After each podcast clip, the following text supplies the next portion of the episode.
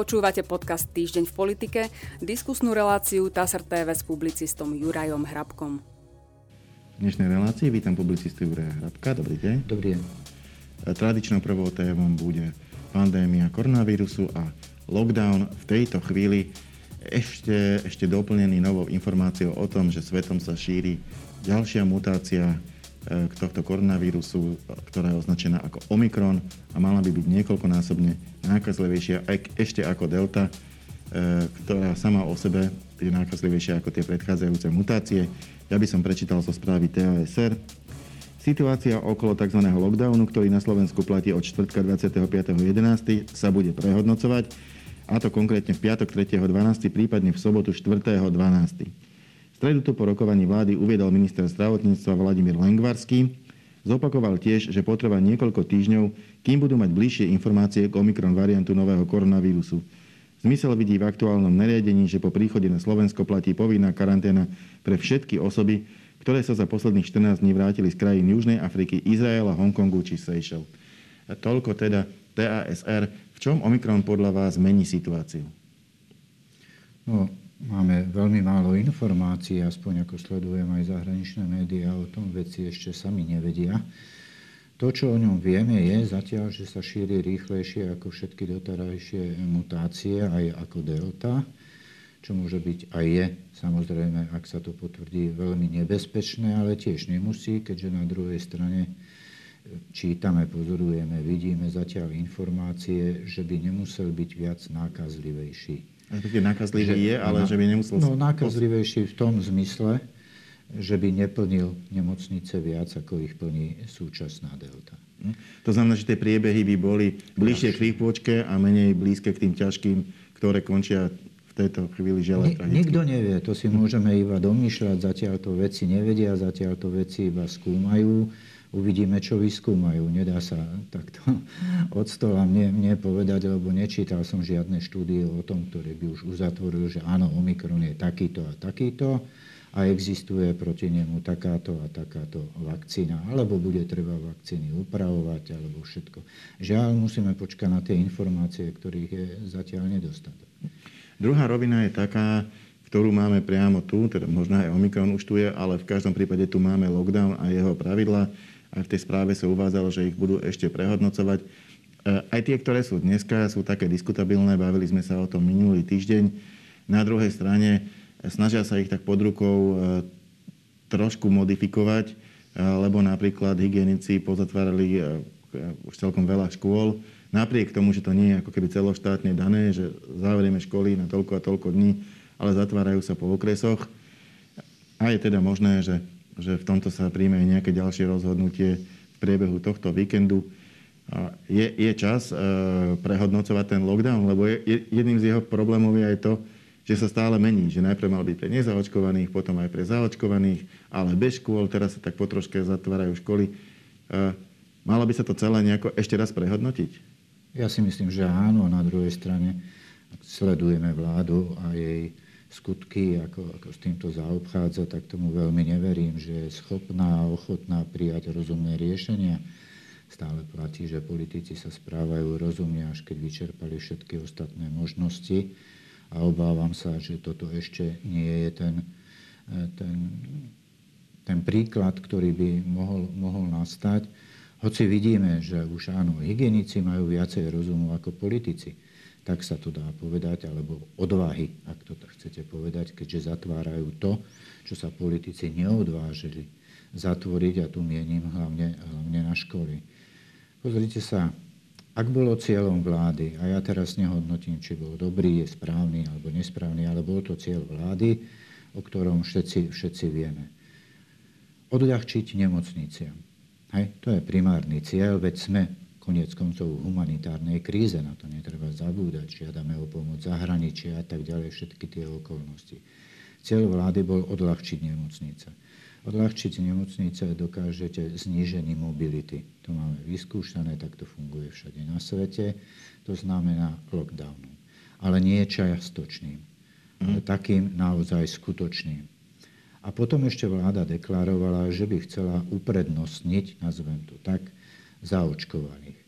No tak podľa môjho názoru, veď to nebolo vôbec nejako komplikované. Vláda mala spraviť naozajstný lockdown, uzatvoriť tie školy, či už od stredného alebo od druhého stupňa základných škôl, ako tomu už mm. aj teraz vo viacerých okresoch je, spraviť takýto lockdown na dva, možno tri týždne, potom ho uvoľniť, povedzme, pre očkovaných, tých, čo prekonali COVID a pre testovaných, aby neočkovaní, povedané v úvodzovkách, trpeli, pretože takýto je stále zámer vlády zvýhodňovať očkovaných. Opakujem, nehovorím, či to je správne alebo nie a pred Vianocami si mohli tí teda zaočkovaní a tie ďalšie kategórie tohoto užiť. Hm. Stal sa presný opak, pretože vláda nedokázala taký... Ja si myslím, že to nie je nič, nič také kruté, alebo aké, čo by sa nedalo, nedalo vydržať a toto by bol ten politický aj vecný zámer vlády naplnený, no ale stal sa opak. Opäť sa prijal lockdown, ktorý aj je, aj nie je. Ja som to nazval paródiu na lockdown, pretože tých výnimiek je naozaj spústa a policajti môžu pokutovať iba toho, kto naozaj nečíta tú vyhlášku a nevie, čo má povedať, keď ho, keď ho chytia. To sa netýka samozrejme respirátorov, ale teraz hovorím o slobode pohybu. Richard Sulík si svojvoľne pozmení vyhlášku, ktorá platí, ktorá má ktorá je na základe zákona, o ktorej po včerajšom rozhodnutí ústavného súdu už aj vieme, že nie je iba domnienkou, že je v súlade s ústavou, ale že je v súlade s ústavou. Richard Sulík to nerešpektuje. Ak to má platiť od 29. testovanie zamestnancov, tak on si povie, že a napíše do manuálu, že to nebude platiť od 25. 9. novembra a 29. novembra, ale že v týždni od 29. novembra. Ak nám idú takýmto príkladom, politici, ministri, ústavní činiteľia vo všeobecnosti, no tak potom sa vôbec netreba diviť tomu, že sme v tom stave, v akom sme. No, si myslím, že ten jeho úmysel bol predísť tomu, čo sa stalo e, v deň vyhlásenia lockdownu, keď sa, keď sa e, jednoducho prikázalo zamestnávateľom, aby tým zamestnancom, ktorí nemôžu robiť z domu, dali potvrdenia, ale keďže to začalo platiť z večera do rána, tak veľa zamestnávateľov to jednoducho nestihlo a tým ich samotný spôsob vyhlásenia lockdownu dotlačil k tomu, že ho hneď prvý deň porušili. Myslím si, že aj preto e, sa snažil e, Richard Sulík vytvoriť nejakú nábehovú plochu pre tých, e, pre tých zamestnávateľov. Druhá vec je, že, že či to jednoducho mohol.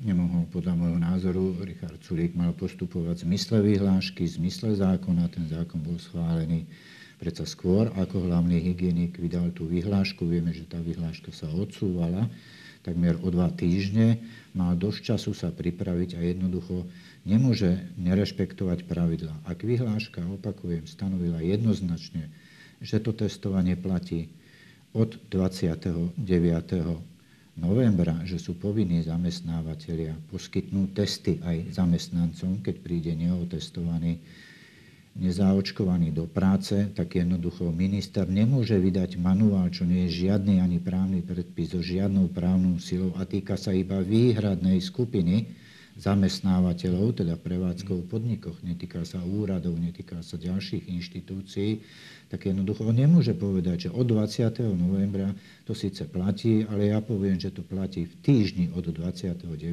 novembra, to znamená do 3. alebo 5. 5. decembra.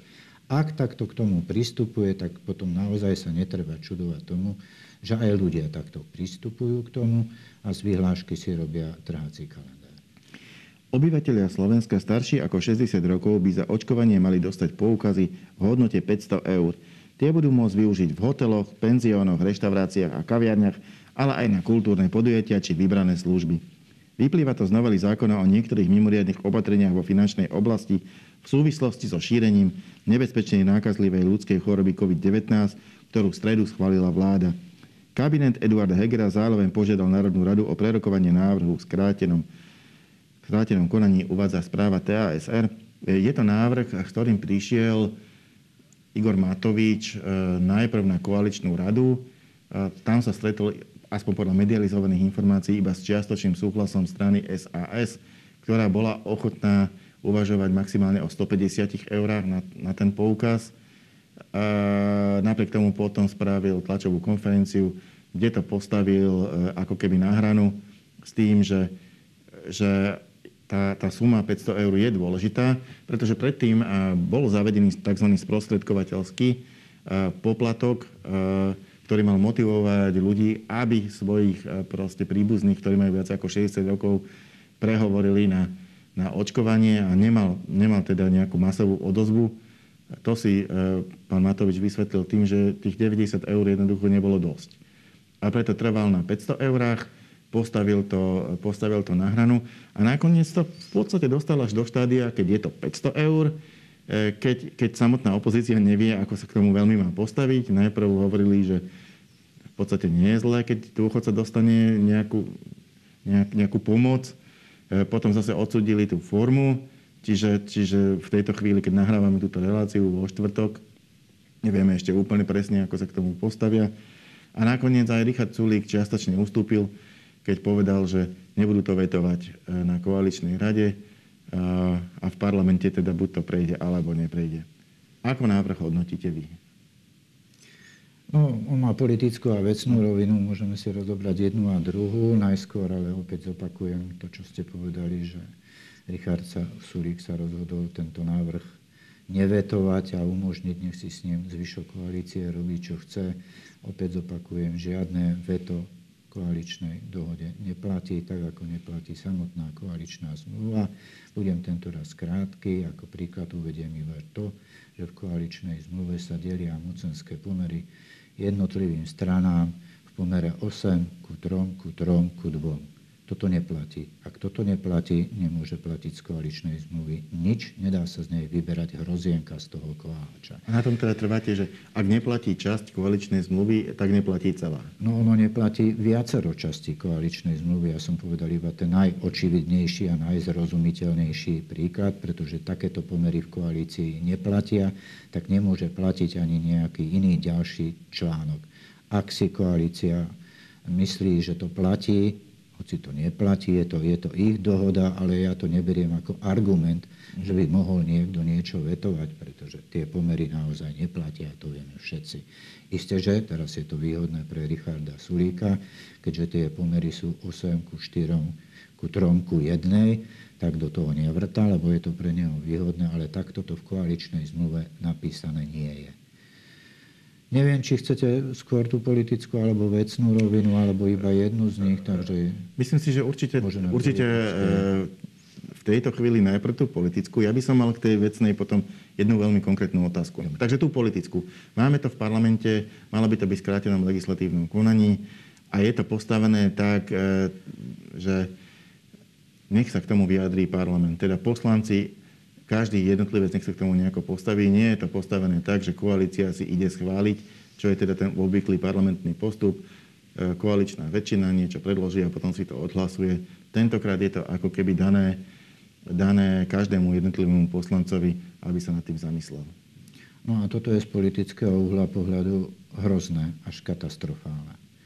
Vládna koalícia, ktorá má ústavnú väčšinu, je odkázaná pri schvalovaní takéhoto návrhu na opozíciu. To, ako tá matematika je naozaj veľmi jednoduchá, tak čo, na čo má potom k dispozícii ústavnú väčšinu, keď hádže do placu, a inak je to vládny návrh. Hej? Lebo to je vládny návrh, nie len návrh Igora Matoviča, to bolo predtým, vláda ho schválila, to znamená, že koalícia ako taká s ústavnou väčšinou posúva návrh zákona do parlamentu a v tom parlamente sa ocitá v rukách opozície.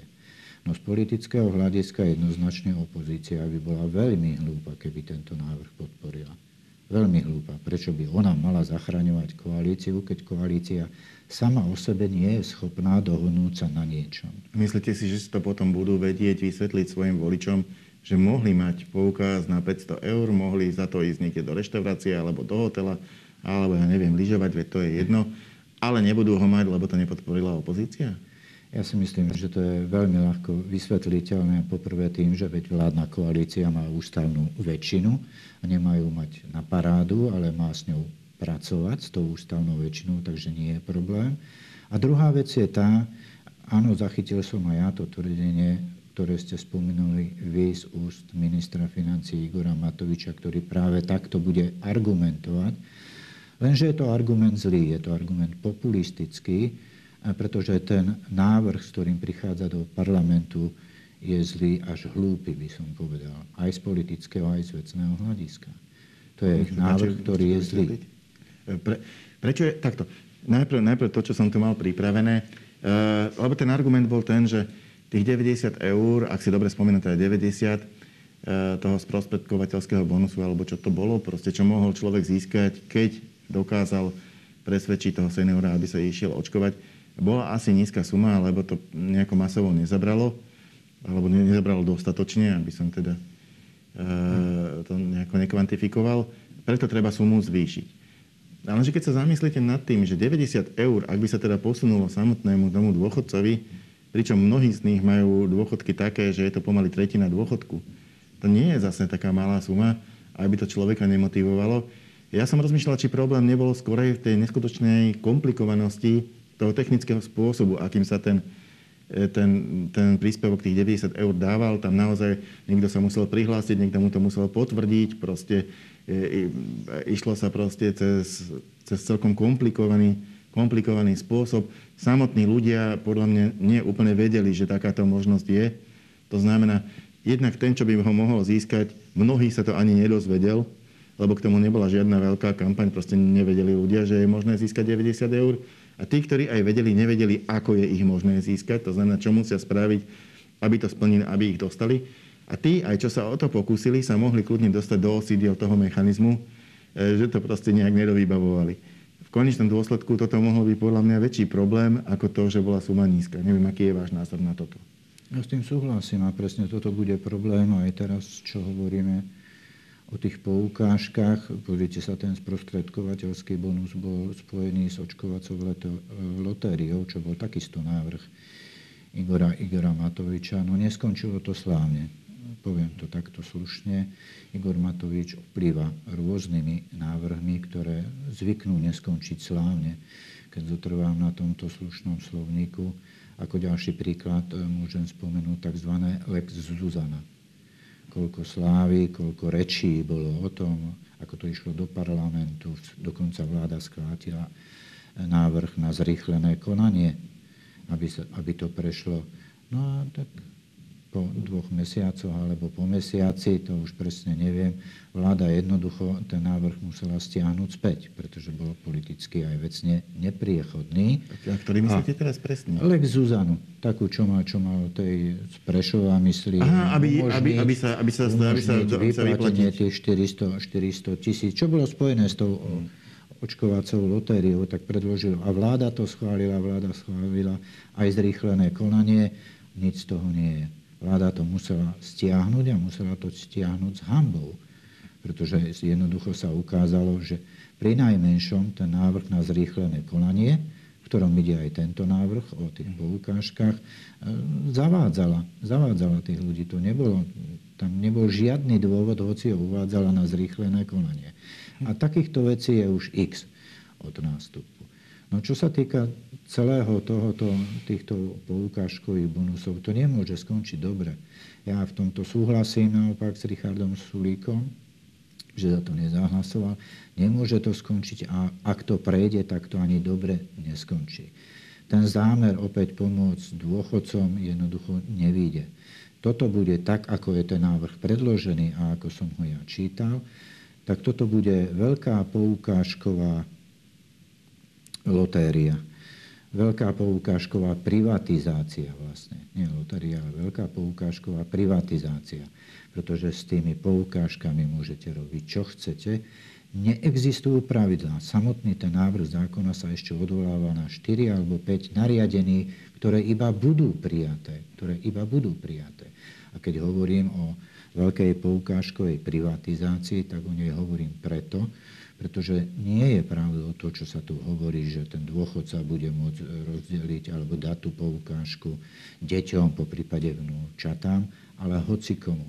A ja si celkom dobre viem predstaviť, a preto používam to slovo privatizácia, že to skončí rovnako, ako to skončilo, keď sme boli pri kuponovej privatizácii. Niekto bude skupovať tie poukážky. Niekto, no lebo sa mu to oplatí skupovať. Aj ten dôchodca radšej zoberie 300 eur okamžite na ruku ako nejaký papier, alebo QR kód, ani to ešte nie je rozhodnuté, ako to bude, do budúcna, s ktorým nevie, čo si, čo si počať.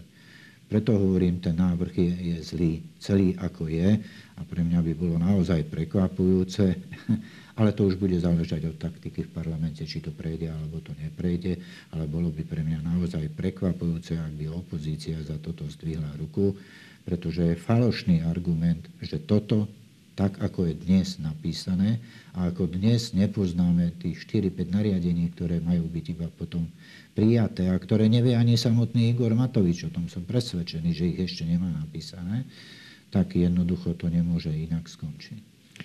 Poďme ďalej. Ak chceli, pardon, ak chceli pomôcť dôchodcom, ak ich chceli dotlačiť do toho, aby sa išli zaočkovať, tak sa to mohlo urobiť úplne iným spôsobom. Mohli dostať, povedzme, poukážku alebo, alebo nejakým spôsobom cez lekára na 300 eur, čo by nebola taká suma ako 500 a do lekárny.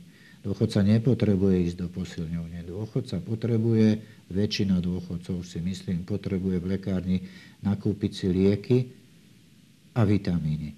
A tie nemá. To nastane, ak by to malo prejsť, ja si viem predstaviť, veď poznáme sa, aký sme. Poznáme sa, aký sme, no tak to vyvolá aj nepokoje v rodinách. Ako rozdeliť ten poukaz? No tak ty dostaneš deťom a vnúkom, to budú bojovať rodiny vedľa sebou, zoberú mu ten poukaz. Ako to vie? To je, to je celý zlý je ten nápad proste. Nezaslúži si schválenie a to bož nie teda schválenie v zrýchlenom konaní. Premiér Eduard Heger víta ochotu hnutia Sme rodina podporiť reformu zdravotníctva, ak sa do nej zapracujú požiadavky regiónov a odbornej verejnosti deklaroval, že súčasťou reformy budú, budú všetky požiadavky, vrátanie tých aktuálnych z memoranda za lepšie zdravotníctvo, ktoré dá všetky požiadavky, ktoré reálne zlepšia kvalitu zdravotnej starostlivosti, vrátanie tých z toho memoranda. E, Boris Kolár o tom memorande rokoval aj so zástupcami samozpráv, aj so zástupcami lekárskych odborov. E, Eduard Heger naznačil ochotu e, jednoducho tú legislatívu tomu prispôsobiť tak to na prvý pohľad pôsobí až tak happy endovito, e, že nakoniec bude zohľadnený aj názor samozpráv, aj názor odbornej verejnosti a ešte sa aj podarí spustiť reformu, na základe ktorej potom bude možné čerpať peniaze z plánu, z plánu obnovy. E, je to až príliš pekné na prvé počutie. Chcem sa teda opýtať vás ako politického analytika na váš názor. E, ako to vnímate? Môže to byť až takto dobre? Premiér Heger je stratený v udalosti a žiaľ, musím to povedať tak, to vidíme tou prvou osobou na čele výkonnej moci zostáva Igor Matovičom, prináša témy. Premiér Heger sa im iba prispôsobuje, ak to tak môžem povedať. A toto je jedno z tých jeho prispôsobovaní sa téme. Bude záležať na Borisovi Kolárovi, ako to vyhodnotí, aké záväzky a záruky dostane. Je to istý ústupok aj z jeho strany, to treba povedať. Borisa Kolára a ďalší ústupok uvidíme, či urobí pán minister Lengvarsky, lebo od neho to záleží. Nie ani tak od premiéra Eduarda Hegera. Takže uvidíme, čo z toho vidia, aký bude ten konečný výsledok. Buď Borisa Kolára oklamu, povedané v úvodzovkách, ale aj to sa už stáva, veď vieme, ako bojoval za testy, za preplácanie testov, aby boli zadarmo a sa to nesplnilo alebo jednoducho to memorandum včlenia do toho a potom ho obídu. Je to záležitosť na rokovania medzi Borisom Kolárom a ministrom Lengvárským. Toto je medzi nimi. Ak sa oni dohodnú, koalícia nebude mať problém. Ak sa nedohodnú, ak Boris Kolár nedostane záruky, ktoré bude považovať za zmysluplné, a správne, no tak potom to bude opäť ponechané na osud v parlamente a opäť možno bude 76 hrdinov, ktorí to schvália. Moja posledná otázka smeruje do rezortu vnútra. Zacitujem správu TVSR. Ministerstvo vnútra dostalo dve prihlášky do výberového konania na policajného prezidenta. V stredu to potvrdil šéf rezortu Roman Mikulec Olano. Jeho favoritom na funkciu je Štefan Hamran, ktorý v súčasnosti policajný zbor vedie na základe dočasného poverenia. Pán Havran je môjim momentálnym prioritným kandidátom, avizoval pán Mikulec, ktorý je s prácou dočasného policajného prezidenta spokojný. Termín na vyhlasovanie výberového konania na policajného prezidenta uplynul v útorok 30.11. V rovnaký deň schválil parlament nový spôsob výberu policajného prezidenta, ktorý posilňuje kompetencie ministra vnútra. Aby platilo, musí ho ešte podpísať pani prezidentka. Na otázku, či sa uskutoční výber šéfa policie podľa aktuálnych alebo nových pravidel, Miklas odpovedal, že sa proste bude riadiť tým, čo bude práve platné. Podpíše prezidentka, tak potom môže vymenovať priamo policajného prezidenta a už aj povedal, kto je jeho favorit. Ak to pani prezidentka nepodpíše, tak to pôjde tým, tým mechanizmom, ktorý je dneska teda cez vypočutie na výbore. Ale zdá sa mi, že obidve cesty spejú do Ríma, teda k pánovi Hamranovi. Je to tak? Vnímate to tak aj vy? Nedá sa to inak čítať, ako ste to prečítali. Aj vy 99,9% som presvedčený, že novým policajným prezidentom, riadným teda, lebo teraz je dočasným, ale riadným policajným prezidentom bude pán Hamran. On nie je prioritný kandidát pána Mikulca, on je jediný kandidát pána Sú tam dvaja prihlásení? To je v poriadku, že sú dvaja, ale pán Hamran je jediným kandidátom. Pána Mikulca. Pána, pána Mikulca. Aj keby ich bolo prihlásených 5, aj vtedy poviem to isté, pretože predpokladám a som presvedčený o tom, že na 99,9% bude pán Hamran policajným prezidentom. To malé percento ponechávam na náhodu, pretože človek nikdy nevie, čo sa môže stať. Ani to nechcem hovoriť, čo sa môže stať, ale proste tak to bude a myslím si, že každý by s tým sa mal zmieriť. Kto s tým ešte zmierený nie je, že pán Hamran bude novým policajným prezidentom. Tak ešte posledná podotázka a tým už naozaj definitívne končím. Je to dobrá správa pre policajný zbor podľa vás? Neviem. Neviem, nečítal som jeho projekt, neviem, ako ho bude, bude dodržiavať ten projekt. Jedno, čo je isté, bude, bude mať samostatné riadenie, ale ak nadobudne účinnosť nový zákon, policaj, minister vnútra s ním bude môcť kývať zo strany na stranu, ako sa mu bude chcieť. Istá vec je, že s policajným zborom je potrebné niečo robiť. Neviem, či ten pán Hamran e, s ním niečo zmysluplné urobí, takisto ten druhý kandidát, ak neviem, nepoznám jeho projekt, pretože to považujem v tejto chvíli aj za zbytočné čítať. Opakujem, som presvedčený, že pán Hamran bude policajným prezidentom a takisto som presvedčený, že minister vnútra s ním môže kývať zo strany na stranu. To znamená, že tam bude policajným prezidentom iba dovtedy, kým nenastúpi nový minister vnútra, ak si ho neosvojí. Ale čo urobí, aké zmeny v policajnom zbore, ktoré sú nutné, a ktoré by mali byť hlboké aj podľa môjho, môjho názoru, tak to v tejto chvíli naozaj neviem posúdiť. Ja som analytik, ja rozoberám veci, ktoré sa stanú a nie, nie by tie, ktoré, ktoré by sa mali stať. No, to naozaj nie. Ďakujem pekne, to bola posledná otázka našej dnešnej diskusie. Ja za účasť ďakujem publicistovi Jurejovi Hrabkovi. Ďakujem za pozornie. A my sa s pánom Hrabkom opäť stretneme na budúci týždeň. До увидения.